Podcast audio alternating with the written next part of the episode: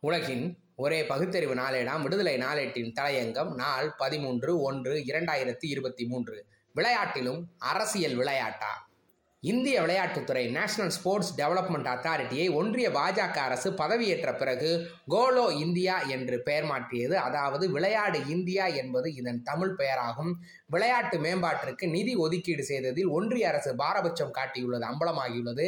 நாடாளுமன்றத்தில் ஆம் ஆத்மி கட்சியைச் சேர்ந்த மாநிலங்களவை உறுப்பினர் சுஜித் குமார் குப்தா ஒரு கேள்வி எழுப்பியிருந்தார். அதாவது விளையாட்டுத்துறையை மேம்படுத்துவதற்காக மாநிலங்களுக்கு ஒன்றிய அரசு எவ்வளவு நிதி ஒதுக்குகிறது? விளையாட்டுத்துறையை மேம்படுத்துவதற்கு எடுக்கும் நடவடிக்கைகள் என்ன என்றும் கேள்வி எழுப்பியிருந்தார். இதற்கு ஒன்றிய அரசின் விளையாட்டுத்துறை அமைச்சர் அனுராக் தாக்கூர் அளித்துள்ள எழுத்துப்பூர்வமான பதிலில் மாநிலங்களுக்கு கடந்த மூன்று ஆண்டுகளில் கோலோ இந்தியா திட்டத்தின் கீழ் விளையாட்டுத்துறையை மேம்படுத்துவதற்காக ஒதுக்கப்பட்ட நிதி விவரங்கள் இடம்பெற்றுள்ளன. அதில் அதிகபட்சமாக பாஜக ஆளும் குஜராத் மாநிலத்திற்கு இருநூற்றி எண்பத்தைந்து கோடி ரூபாய் ஒதுக்கப்பட்டுள்ளது. ஆனால் அதை தவிர மற்ற மாநிலங்கள் எதற்கும் அதற்கு இணையான தொகை ஒதுக்கப்படவில்லை. குஜராத்துக்கு அடுத்தபடியாக உத்தரப்பிரதேச மாநிலத்திற்கு ரூபாய் நாற்பத்தி ஆறு கோடியும் பஞ்சாபுக்கு ரூபாய் நாற்பத்தைந்து கோடியும் ஒதுக்கீடு செய்யப்பட்டுள்ளது. ஆனால் தென் மாநிலங்களுக்கு மிக சொற்பமாகவே நிதி ஒதுக்கீடு செய்யப்பட்டுள்ளது. ஒன்றிய அரசின் புள்ளி விவரம் மூலம் தெரிய வந்துள்ளது. குறிப்பாக தமிழ்நாட்டிற்கு நான்கு புள்ளி மூன்று கோடி ரூபாய் மட்டுமே விளையாட்டு மேம்பாட்டுக்காக ஒன்றிய அரசு ஒதுக்கியுள்ளது.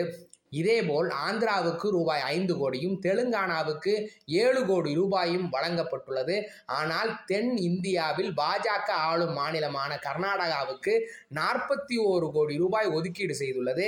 தமிழ்நாட்டிலேயே மிகவும் குறைவாக புதுச்சேரிக்கு எண்பத்தொன்பது லட்சம் ரூபாய் மட்டுமே ஒதுக்கீடு செய்யப்பட்டுள்ளது. இரண்டாயிரத்தி இருபத்தி ஒன்னில் நடந்த டோக்கியோ ஒலிம்பிக்கில் இந்தியாவின் சார்பாக முப்பத்தி ஓரு பேர் ஹரியானாவில் இருந்து பங்கேற்றனர். அதற்கு அடுத்தபடியாக பஞ்சாபில் இருந்து பத்தொன்பது பேரும் தமிழ்நாட்டில் இருந்து பதினோரு பேரும் பங்கேற்றனர். அதேபோல் ஜூன் மாதம் கோலோ இந்தியா யூத் கேம்ஸ் ஹரியானாவில் நடந்து முடிந்தது.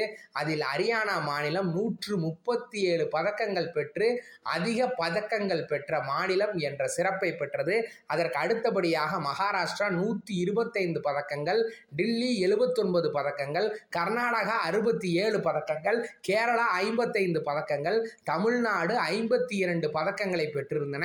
இப்படி மேலே குறிப்பிட்டிருக்கும் எந்த ஒரு தொடரிலும் அதிகம் பங்கு பெறாத வெற்றி பெறாத குஜராத் மாநிலத்திற்கு ரூபாய் இருநூற்று எண்பத்தைந்து கோடி ரூபாய் முப்பத்தி ஏழு லட்சம் கொடுக்கப்பட்டுள்ளது. அதிக நிதி பெற்றுள்ள பட்டியலில் முதல் பத்து மாநிலங்களில் ஏழு மாநிலங்கள் பாஜக ஆளும் மாநிலங்களே தான் ராஜஸ்தானை தவிர ரூபாய் நூறு கோடிக்கு மேல் பெற்றுள்ள ஐந்து மாநிலங்களும் பாஜக ஆளும் மாநிலங்கள் தான் கூடுதல் வளர்ச்சி தேவையுள்ள மாநிலங்களுக்கு அதிக நிதி தேவை என்பது சிறந்த வாதம்தான். ஆனால் முப்பத்தி ஓரு மாநிலங்கள் கொண்ட நாட்டில் மொத்தம் உள்ள இரண்டாயிரத்து எழுநூற்று ஐம்பத்தி நான்கு கோடி ரூபாய் இருபத்தெட்டு லட்சம் ரூபாயில் சுமார் ஆயிரத்தி நூறு கோடி ரூபாயை விளையாட்டு குறித்து எந்த ஒரு திட்ட முன்வரைவும் செய்யாத மாநிலங்களுக்கு மட்டுமே ஒதுக்குவதை எந்த கோணத்தில் எப்படி பார்க்க முடியும்?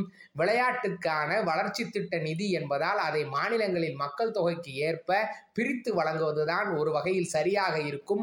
ஆனால் அந்த கோணத்திலும் ஒதுக்கப்பட்டுள்ள நிதி பொருந்தவில்லை. தமிழ்நாடு பீகார் மேற்கு வங்கம் போன்ற அதிக மக்கள் தொகை கொண்ட மாநிலங்களுக்கெல்லாம் நிதி குறைவாகவே வழங்கப்பட்டுள்ளது. மக்கள் தொகை மிக குறைவாக உள்ள அருணாச்சல பிரதேசம் போன்ற மாநிலங்களுக்கு அதிகம் ஒதுக்கப்பட்டுள்ளது. இரண்டாயிரத்தி இருபத்தி மூன்றில் ஆசிய போட்டிகள் இரண்டாயிரத்தி இருபத்தி நான்கில் ஒலிம்பிக்ஸ் பல விளையாட்டுகளில் தொடர்ந்து உலக வாகையர் பட்ட போட்டிகள் என பல்வேறு விளையாட்டுத் தொடர்கள் வரும் காலங்களில் நடக்க உள்ளன. தமிழ்நாட்டில் அனைவரின் பாராட்டுகளையும் பெற்று செஸ் ஒலிம்பியாட் வெற்றிகரமாக நடந்து முடிந்துள்ளது.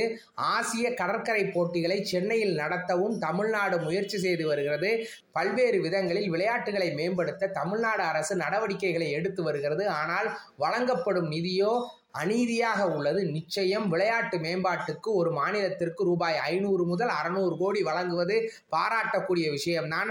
ஆனால் மற்ற மாநிலங்களுக்கு அதில் ஐந்து முதல் பத்து விழுக்காடு மட்டுமே வழங்குவதுதான் பிரச்சனையாக உள்ளது. அதாவது விளையாட்டை மேம்படுத்த பல முயற்சிகள் எடுக்கும் மாநிலங்களுக்கு அது நிச்சயம் ஒரு பின்னடைவாகத்தான் இருக்கும்.